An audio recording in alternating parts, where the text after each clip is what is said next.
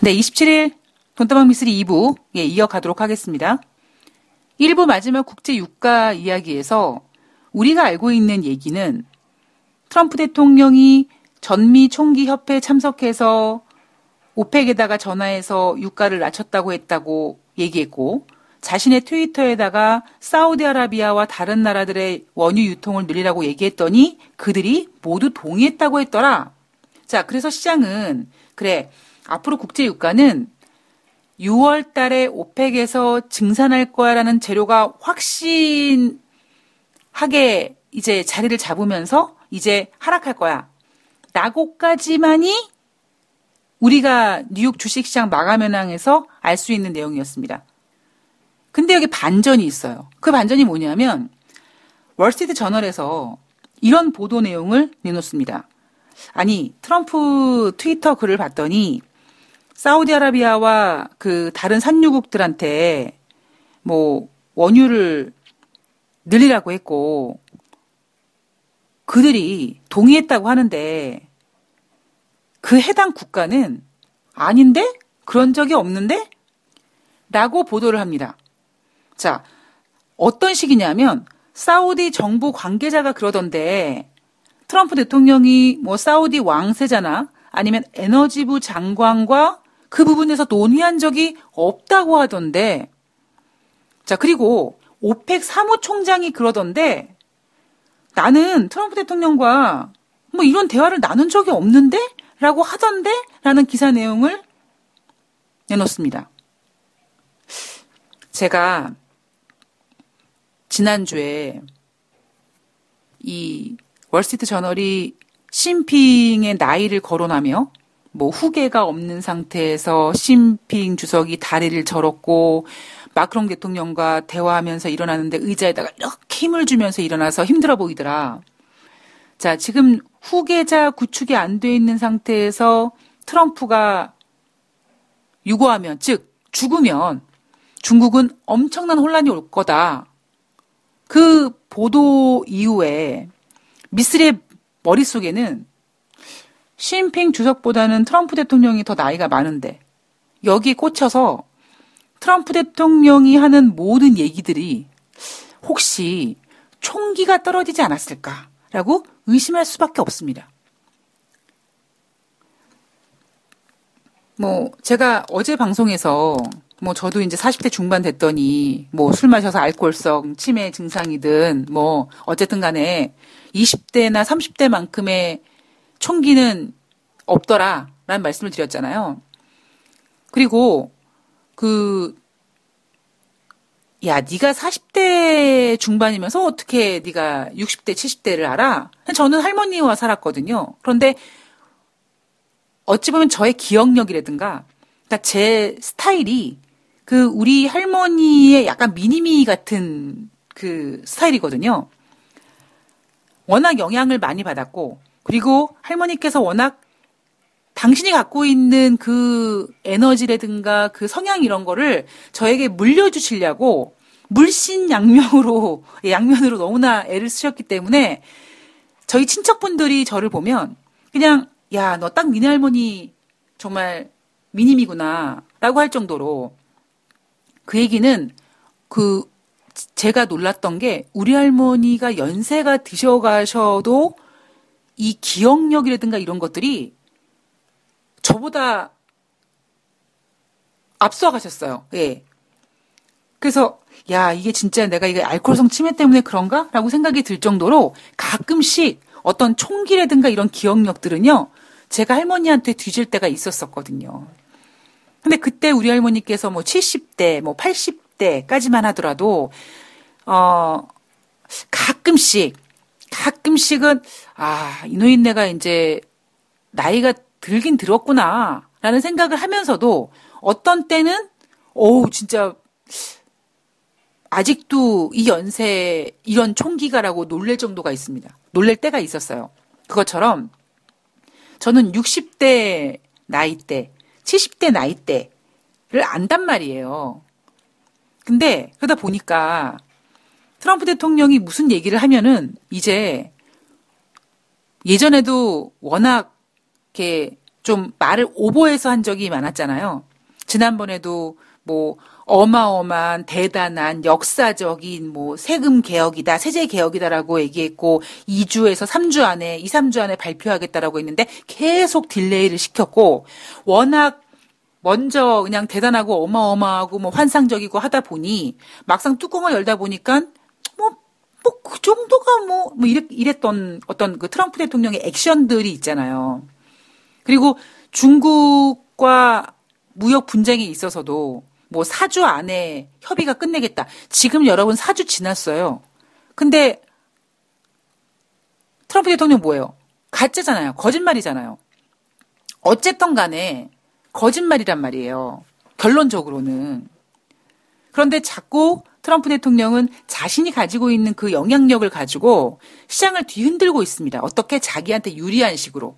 그래서 이날 우리는 일반적으로 시장에서는 국제 유가 시장에 트럼프 대통령이 압력을 행사해서 압력을 행사했다까지만 해도 아마 국제 유가는 하락했을 겁니다. 근데 여기서 한 걸음 더 나아가 그들이 동의했다라고 해버렸는데 그들은 지금 월스트리트 보도에 따르면은 그런 적 없는 데잖아요.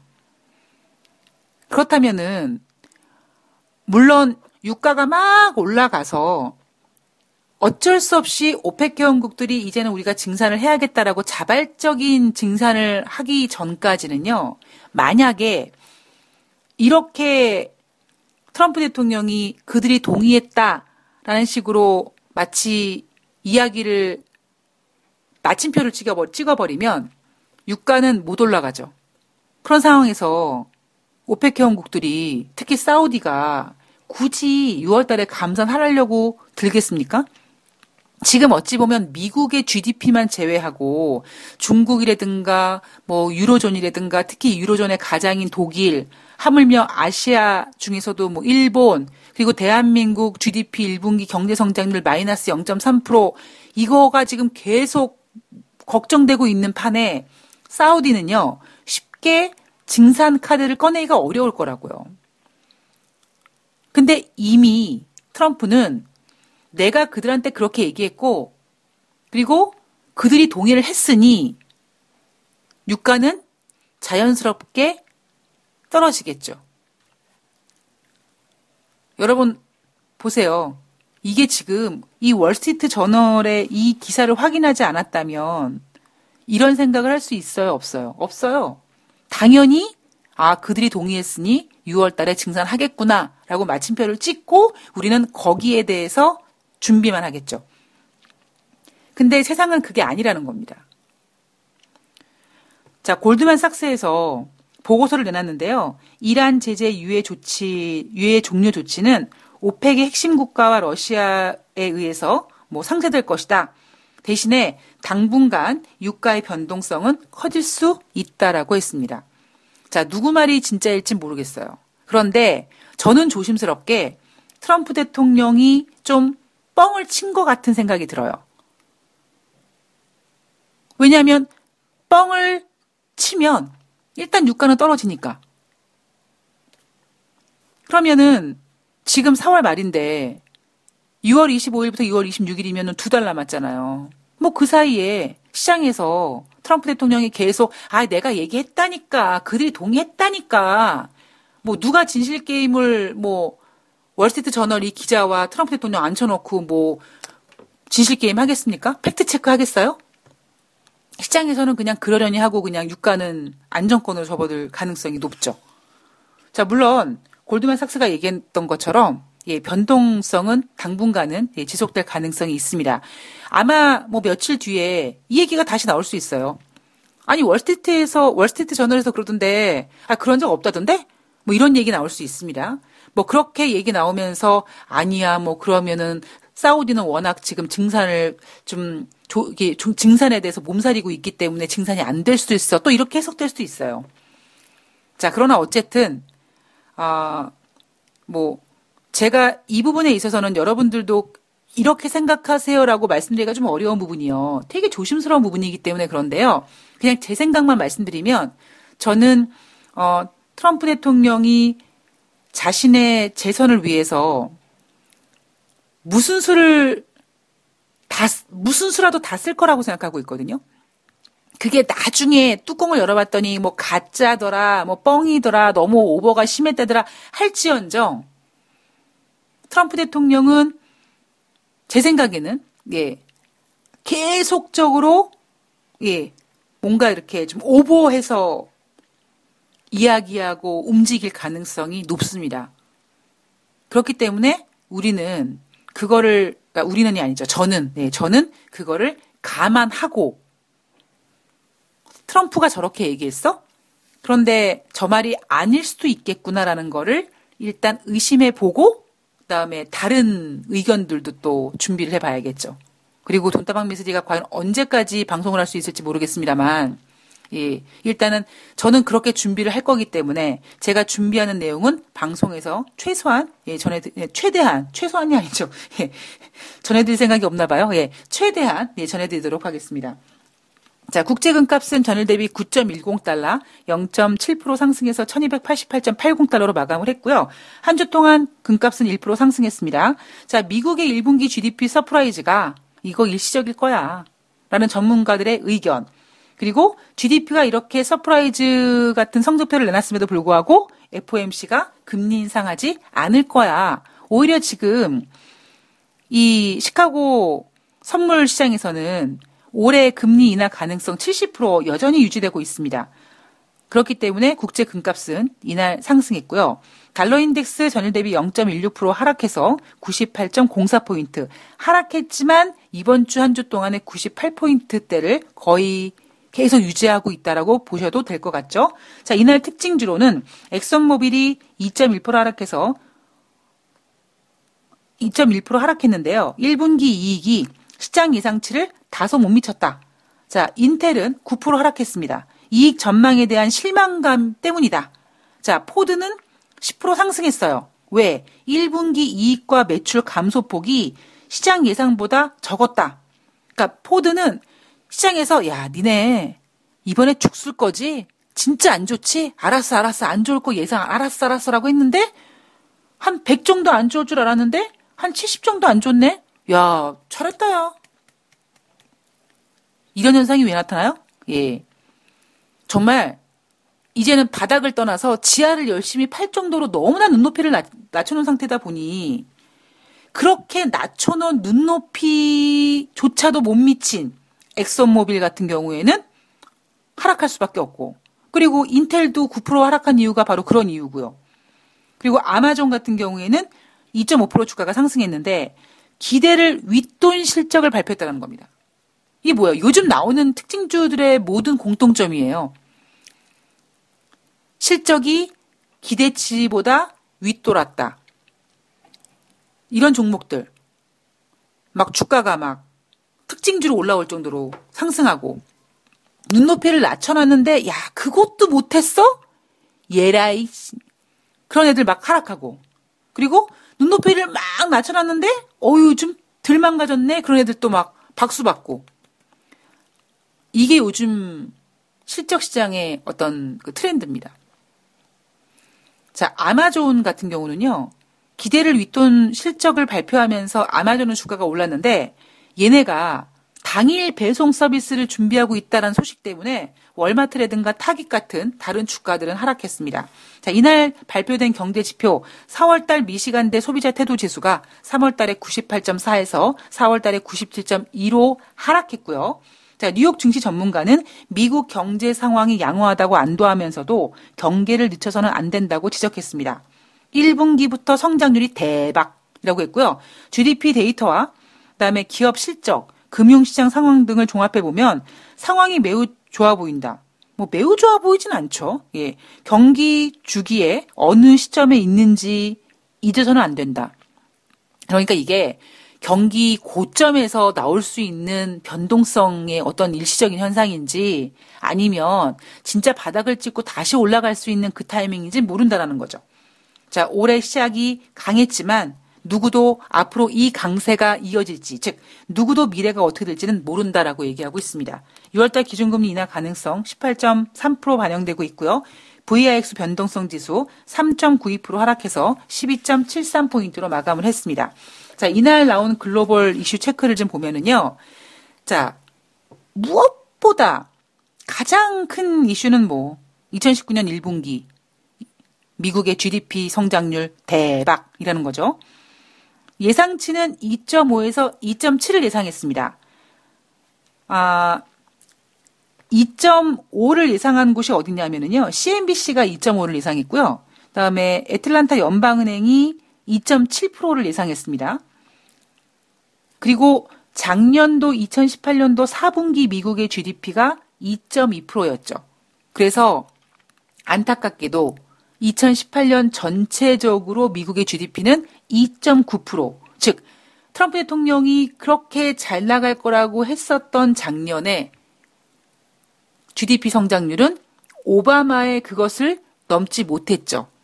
그래서 트럼프 대통령은 그한테 누구 때문이다? 연준이 금리 인상 4번 해서 그런 거다 라고 한 겁니다. 자, 2018년도 4분기에 2.2%에서 지금 3.2% 급반등했다.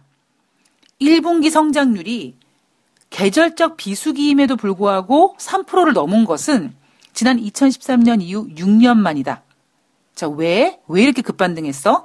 주정부와 지방정부의 지출이 확대됐고 민간 재고 투자와 수출이 확대됐는데 특히 수출 같은 경우에는 3.7% 증가됐고 수입도 3.7% 감소했으며 지식재산권 투자도 8.6% 증가했대. 이 경제 성장률을 실시간으로 추정하는 애틀란타 연방은행이요. 지난달 3월 중순까지만 해도 2019년 1분기 미국의 GDP 성장률 제로대다라고 얘기했었거든요. 왜? 뭐 때문에? 아, 작년 12월부터 올 1월까지 최, 그러니까 사상 최대치 최장기간 셧다운 영향 때문에 그리고 글로벌 경기 하강 때문에 미국의 1분기 GDP가 아마 0%대일 거야 라고 예상을 했습니다. 물론 이 예상이 3월 중순까지는 0%대였는데요. 조금 전에 말씀드렸던 것처럼 2.7%까지 최근 들어서 올리기는 했어요. 이 애틀란타 연방은행이 뭐에 좀 생각이 바뀌었냐면 바로 전월 대비 1.6% 증가했던 소매 판매 지표를 보고 생각이 좀 바뀌었습니다. 여러분 이거 언제 나온 얘기입니까? 4월 18일인가요? 예, 4월 17일인가요? 그때 이 미국의 소매 판매가 전월 대비 1.6% 증가했다. 시장 전망치는 1.0%였는데 시장 전망치보다 잘 나왔다. 라고 했죠. 제가 이 이야기 가지고 또 무엇을 얘기했습니까? 이 소매 판매가 발표된 날 연준의 베이지북이 발표가 됐거든요. 근데 베이지북이 무시됐어요. 베이지북 얘기는 그냥 나오지도 않아요. 돈다방 미스리에서만 해줘. 왜? 베이지북이 안 좋았거든요. 특히 어떤 부분에? 소매 판매 부분에. 저는 지금 진행되고 있는 모든 이러한 일련의 이슈들이 올고지 볼 수가 없다라는 거죠. 의심할 수밖에 없고 한 번쯤 틀어볼 수밖에 없고 한번 역지사지도 한번 해보고 한번 할 수 있는 별짓은 다 해보는 거죠. 자, 소매 판매 잘 나왔기 때문에 이 애틀란타 연방은행도 제로대에서 2.7%까지 조심스럽게 GDP 성장률을 올렸습니다. 자, 미국에서 발표한 이 미, 어, 1분기 GDP 성장률 3.2%가 보여주는 그 의미가 뭐냐면 독일이라든가 뭐, 어, 유로존의 가장인 독일, 그리고 대중 수출 비중이 높은 한국, 그리고 일본, 이런 나라들이 미중 무역 전쟁으로 취약한 모습을 보이고 있는 상황에서 미국의 이러한 강력한 경제 성장은 어찌 보면 세계 경제의 보험 역할을 하고 있다. 제가 며칠 전 방송에서 그나마 우리나라 주식시장이 롤러코스터를 타는데 마이너스 10포인트까지 빠졌다가 다시 마이너스 보합까지 올라갈 수 있는 그 힘은 그래도 미국이 아주 좁은 박스권에서 견조하게 움직이고 있는 그런 보험이 그런 그 비빌 언덕이 있다 보니까 우리나라가 급백을 믿고 롤러코스터를 탈 수 있다라고 말씀을 드렸죠. 자, 물론 금요일 시장은 목요일 시장보다는 덜 롤러코스터였습니다. 그냥 아예 밑에서 좀 놀았죠. 그 이유는 어찌 보면 미국의 GDP 성장률이 좋아서 달러가 강세여서 그럼 달러 강세는 우리나라 증시의 호재다 악재다 악재죠. 이러한 영향이 선반영됐을 가능성이 높습니다. 근데 아이러니한 사실은 이날 발표된 달러 인덱스는 오히려 하락했어요. 자, 미국 경제 성장률 올해 2019년도에 작년에 트럼프 대통령이 2.9밖에 기록하지 못해서 아마, 아마 밤에 잠을 못 잤을 겁니다. 자다가 아마 발차기 한 두세 번 했을 거예요. 그렇다면 올해는 무조건 트럼프 대통령은 3% 넘겨야 돼요. 그죠? 여러 가지 의미가 있습니다. 우선 오바마를 이겼고, 미국의 강력한 힘을 보여줬고, 그리고 그게 누구 때문이에요? 자기 때문이에요. 트럼프 때문이, 트럼프 대통령 때문이에요. 그럼 국민들은 뭐 하게 돼 있어요? 열광하게 돼 있어요. 가난이 문을 열고 들어오면 행복이 창문 밖으로 들어가, 도망가고, 그 다음에 돈이 있으면 없던 사람도 생긴대요. 이게 되게 우울한 이야기지만 사실이에요. 그렇듯 미국 국민들은 뭐 아무리 트럼프 하는 짓이 개또라이 같고 좀 품위에 맞지 않고 그러지만 그래도 경제 살리는데 뭐. 그럴 수도 있지 뭐. 이렇게 면제부가 될 수 있다는 거죠. 트럼프 대통령의 어떤 그런 행동들이. 근데 올해는 그래서 트럼프 대통령이 과연 3%를 기록할 수 있겠는가. 자, 비수기 때 이렇게 3%가 나왔는데, 음, 비수기 때 3.2%가 나왔으니 2분기, 3분기, 4분기에 더 잘 나올 수 있지 않겠는가라는 기대가 지금 있죠. 예. 트럼프가 그렇게 생각하고 있을 거고요. 트럼프 지지자들이 그렇게 생각하고 있을 겁니다. 근데 시장은 약간 좀 달라요. 왜냐하면 뭐 이 백악관이 뭐 레리커들로 백악 레드코 레드코들로 레리커들로 예, 국가경제위원장이 올해와 내년에 3% 경제 성장률 가능하다. 그리고 트럼프 대통령의 경제 자문인 케빈 하셋이 올해 3.2% 성장이 가능하다라고 했습니다. 근데 전문가들은 뭐 수출 확대된 것은 좋지만 상대적으로 수익 감소했던 부분, 이 부분이 미국 경제 성장 을 지탱해줬다. 일시적으로. 그런데 과연 성장 속도를 잴 수 있는 소비와 기업 지출이 지금 부진한데 이런 것들이 지금 진행 중인데 과연 백악관에서 외치고 있는 3.2%가 가능하냐고 의심하고 있습니다. 자, 무엇보다 저는 결론부터 말씀드리면은요. 이 지표를 믿을 수가 없어요. 예. 왜요? 셧다운 때문에. 그러니까 애틀란타 연방은행은 셧다운 때문에 마이너스라고 생각했는데 저는 오히려 그때 셧다운 때 여러분들 지표가 지연돼서 발표되고 뭐 제대로 수집이 안 되고 일단 업무가 진행이 안 됐잖아요. 그렇기 때문에 저는 이 일단 이 3.2%를 신뢰할 수가 없어요. 그런데 뭐 트럼프 대통령이 뭐 어떻게 어떻게 뭐 진짜 뭐 보이지 않는 힘을 써가지고 이렇게 만들었을지 모르길 모를지언정 어쨌든 간에 트럼프 대통령은 이 GDP 경제 성장률 3.2% 때문에 지금 어깨에 힘이 엄청 들어가 있죠. 자, 6월 3일부터 6월 5일까지 영국을 국빈 방문한다고 했습니다. 그리고 어, 영국도 방문하지만 마크롱 대통령이랑도 만날 거고요. 자, 영국을 방문하면서 엘리자베스 2세 여왕을 만날 거고요. 테리사 메이 총리와 회담을 준비 중인데 작년 7월 달에 영국을 방문했을 때 영국 전역에서 100회가 넘는 항의 시위가 열렸다고 했죠. 자, 이번에도 제1야당 대표가 나 트럼프 대통령 환영 만찬에 참석하지 않을 거야 라고 얘기했고요.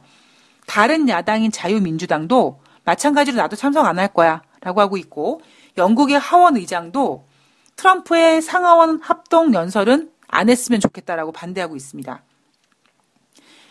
그런데 메이 총리는 또 생각이 틀리죠. 예, 브렉시트가 됐을 때, 아이, 그래도 믿고 손잡고 갈 수 있는 나라는 미국이야. 라고 하다 보니, 예, 일단 국빈 방문은 진행을 하게 되고요.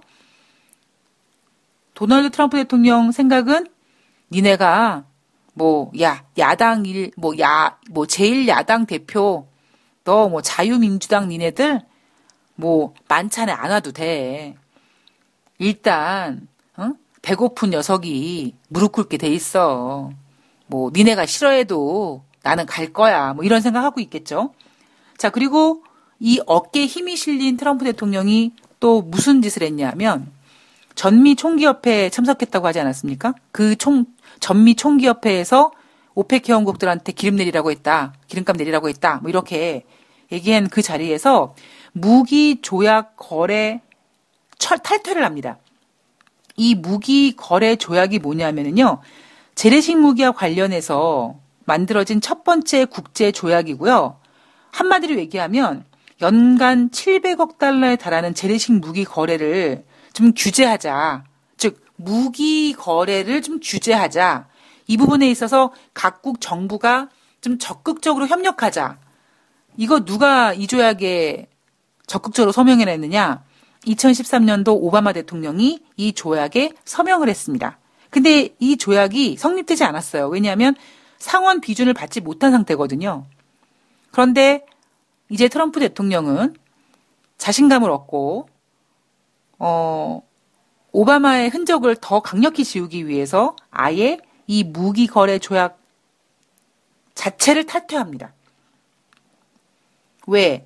이거는 여러 가지 의미가 있는데요. 트럼프 대통령 입장에서 봤을 때는 일단 오바마가 서명한 거 내가 개무시했다. 내가 없애버렸어. 이런 것도, 이런 만족감도 느낄 수 있고요. 또 하나는 이 미국이 세계 최대 재래식 무기 거래국이잖아요. 그러니 총기협회와 보수 단체가 당연히 이 무기 거래 조약 싫어했겠죠. 그러면 트럼프 대통령은 이 무기 거래 조약을 탈퇴하면서 보수단체의 이 지지를 받을 수 있을 거고요. 그리고 또 한편으로는 세계 최대 재래식 무기 거래국이니까 미국 입장에서는 무기를 많이 팔아제낄 수 있는 즉 미국 경제를 살릴 수 있는 기회도 또 만들었다라고 평가될 수 있겠죠. 요즘 트럼프 대통령이요. 일타 쌍피가 아니라 그냥 한 번에 그냥 막 세네 개씩 얻으려고 엄청나게 노력을 하고 있습니다. 자, 로버트 밀러 특검 보고서 얘기를 안 할 수가 없죠. 자, 백악관에서 기자회견을 했는데요. 나는 맥겐에게 뮬러를 해임하라고 결코 말하지 않았다고 합니다. 내가 만약에 내가 물러가 해임했으면 좋겠다라고 원했다면 아니 내가 스스로 했지 내가 미쳤다고 맥개나게 시키겠냐 이렇게 얘기했는데 이거는 좀 뻥이죠. 예. 왜? 왜 미스리는 뻥이라고 생각하느냐? 권력자들은요. 어떤 원칙이라는 게 있거든요. 뭐, 뭐, 벨벳 장갑을 끼고, 칼을 쥐고 등을 꽂아라. 뭐 이런 얘기 제가 앞서서 해드렸잖아요. 그런 것처럼 이 권력을 유지하기 위해서 권력을 지키기 위해서 혹은 권력을 얻기 위해서 꼭 이것만은 반드시 지켜야 될 몇 가지 원칙 같은 게 있어요. 이거는 꼭 해야 돼 뭐 이런 거 있잖아요.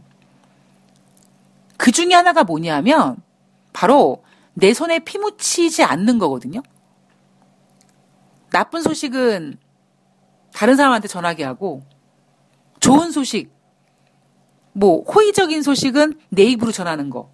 이게 정치인들, 권력자들이 지켜야 될 어떠한 원칙 중의 하나입니다. 그런데 그걸 트럼프 대통령이 모를까요?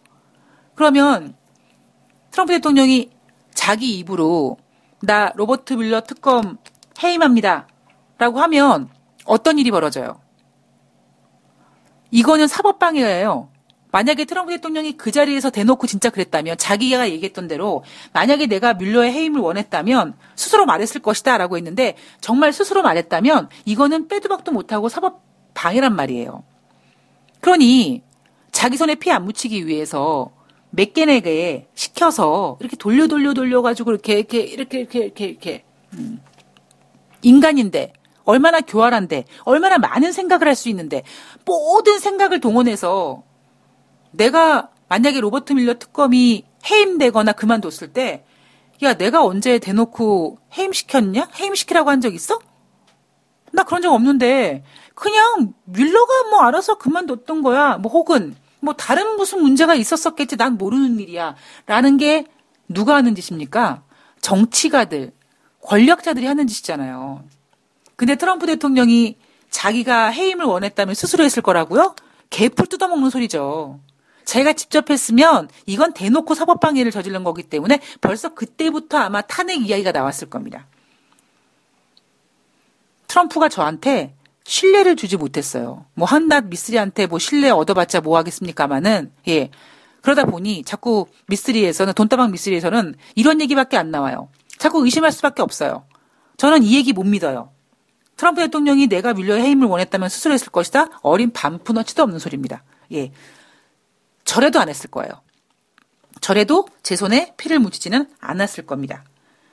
자, 민주당이 이 맥겐을 의회에 불러서 증언을 시키겠다고 하는데 이 부분에 대해서 어떻게 생각하느냐라고 기자가 물어봤더니 즉답은 피했어요. 그러면서 우리나라 역사에서 나보다 더 투명한 대통령은 없었다라고 얘기했고요. 아, 나는 지난번에 특검 때 모든 사람들한테 가서 증언하라고 했고, 그리고 맥겐이 30시간 동안 거기 가서 증언했어. 이 얘기는 뭐예요? 아니 30시간 동안 거기 가 있었는데 할 말 다 한 거 아니야? 아니 뭘 또 들을 얘기가 있다고 의회에 부르겠다고 그런데 걔네들은 뭐 이런 뜻이죠.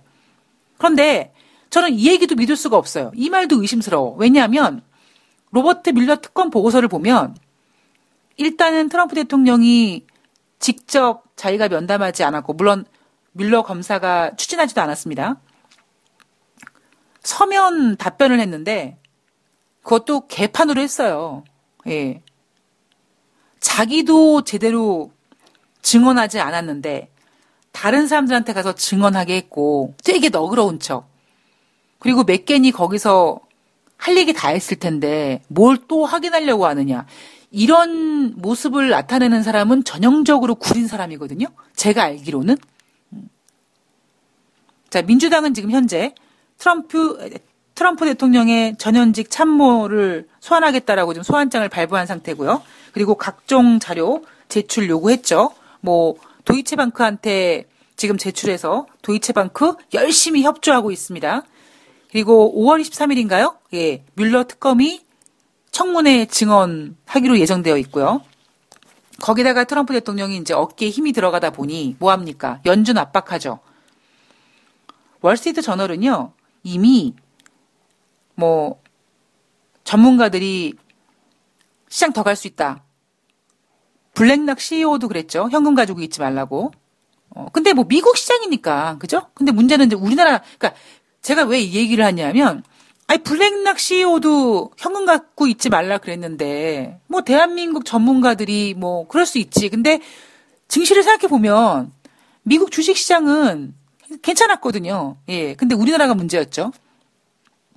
근데 월스트리트 저널도 마찬가지로 시장을 무너뜨리지 않기 위해서 열심히 지금 노를 젓고 있습니다. 2009년부터 9년 중반부터 시작된 경기 확장세가 10년째 이어질 수 있다라고 분석을 내놨습니다. 어, 이런 사람들이 이렇게 부추기는 사람들이 많이 나오면 많이 나올수록 예, 어떤 상황이다? 진짜 야 나중에 야 진짜 양아치 놈들이다 싶은 생각이 드는 일들이 많이 발생이 되는 거죠. 자, 1분기 성장률의 포인트를 보면은요. 미국의 1분기 GDP 성장의 포인트를 보면 2월 달 상품 서비스 수지 적자가 494억 달러, 전년 대비, 전월 대비 3.4% 감소했다고 합니다. 이거 8개월 만에 최소 규모라고 돈다방 미스에서 지난번에 발표를 해드렸어요. 그래서 제가 이 수지 적자가 줄었다라는 기사를 이 그 경제 지표를 말씀드리면서 뭐라고 했냐면 트럼프 대통령의 광대가 승천하겠네요. 라고 말씀을 드렸습니다. 자, 1분기 GDP가 비수기임에도 불구하고 3.2%가 나왔으니 트럼프가 가만히 있겠어요? 안 가만히 있겠어요? 가만히 안 있죠. 트위터에다가 예, 상이나 전망치를 크게 윗돌았다? 미국을 다시 위대하게? 자, 문제는 중요한 건 뭐다? 경제 성장률은 3.2%인데 인플레이션이 매우 낮네. 뭐 해야 돼요? 예, 연준 금리 인하해라고 하고 있는 거죠. 지난번 4월 5월 4월 5일 날 고용 지표 발표했을 때 연준이 금리를 내리면 미국 경제는 로켓처럼 상승할 것이다. 라고 이미 트럼프 대통령은 연준을 압박하기 시작했고, 스티븐 무어, 연준 부의장 임명자도 임명 받자마자, 임명이 아니라 이제 뭐 그 지명 받자마자 0.5% 금리 인하해야 된다라고 얘기를 했습니다. 근데 또다시 생각해 보면 미스리가 4월 5일 날 미국에서 발표된 고용 지표 미스리 생각에는 잘 나왔다고 생각들지 않는다니까요. 예. 일단 임금 상승률이 저조했고요. 뭐 실업률 전월과 똑같았죠? 그리고 지난달에는 비농업자 고용자 수가 2만 명밖에 증가되지 않았는데 뭐 1월 달에 31만 명씩이나 증가되다 보니 2월 달에 일시적이었다. 그랬으면 4월 5일 날 발표됐던 3월 달 비농업자 고용자 수는 최소한 20만 건은 넘었어야죠. 근데 17만인가 19만 건인가 막 그랬잖아요. 그게 뭐가 잘 나온 거야? 저는 그냥 걔네들이 잘 나왔습니다라고 하니까 경제를 잘 모르고 무슨 소리인지 모르는 그런 일반인들이 아이고 잘 나왔나 보다라고 하는 거지. 뭐 물론 저도 뭐 개뿔도 모르지만 그동안 최소한 고용 지표를 쭉 추세를 지켜본 저로서는 저는 4월 5일 날 발표된 미국의 고용 지표 잘 나왔다고 인정을 할 수가 없습니다. 어쨌든 간에 FOMC는 이제 고민을 하겠죠. 성장 호조 연속성에 대한 회의적인 시각이 아직까지 높습니다.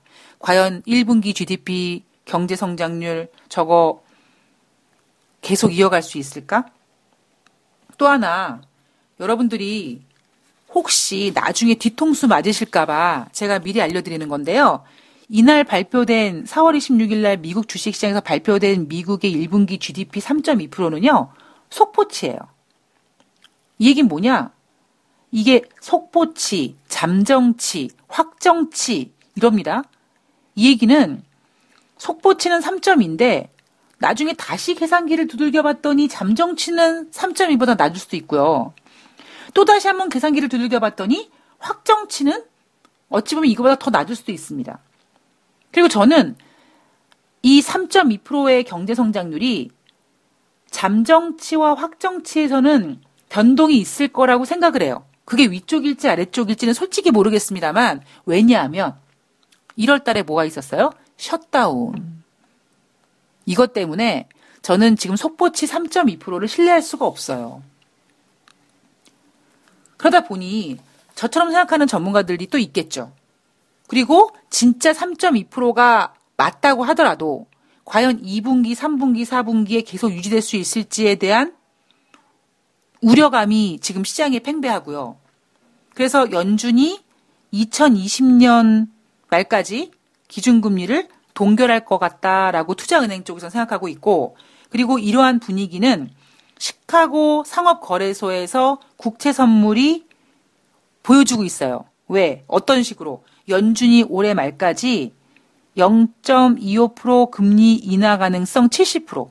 그게 뭐 9월 달이 될지 아니면 어 12월 달이 될지는 모르겠습니다만 어쨌든 간에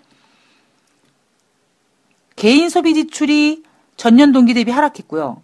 그리고 핵심 물가가 정책자들 목표치 2%, 즉 연준에서 2%가 도달하면 했는데 지금 핵심 물가가 1.3%밖에 미치지 못했기 때문에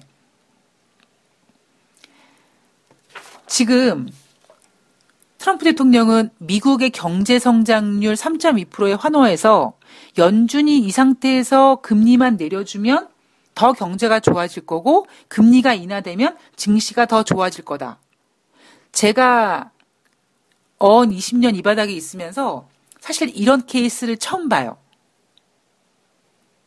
그러니까 너무 인위적이야. 예. 너무 너무 억지예요. 억지라는 표현보다 자꾸 자꾸 이렇게 뭐라 그럴까요? 음. 좀 걱정돼요. 예. 뭔가 앞서선 제가 뭐 논리적으로 해석이 안 돼요라는 말씀을 드렸지만 지금 오로지 진짜 뭐 American first가 아니라 오로지 트럼프 대통령이 대통령 하고 싶은 이유는 미스리가 생각하건데 오바마 이기고 싶고 예, 오바마를 넘고 싶고 그 타겟이 오바마다 보니까 지금 상황에서 자꾸 오버를 하게 되고요.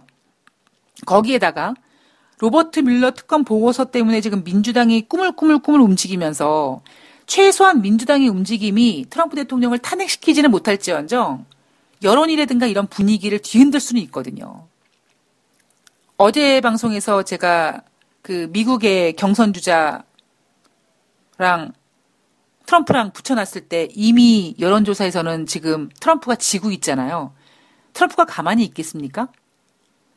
그리고 그거를 뭔가 이 로버트 밀러 특검 보고서의 그 후폭풍을 커버하기 위해서는 오로지 돈밖에 모르는, 오로지 돈밖에 모르진 않겠죠. 그러나 최소한 트럼프 머릿속에는 경제를 성장시키면 국민들이 나한테 표를 던질 거라는 거는 알고 있다라는 거죠.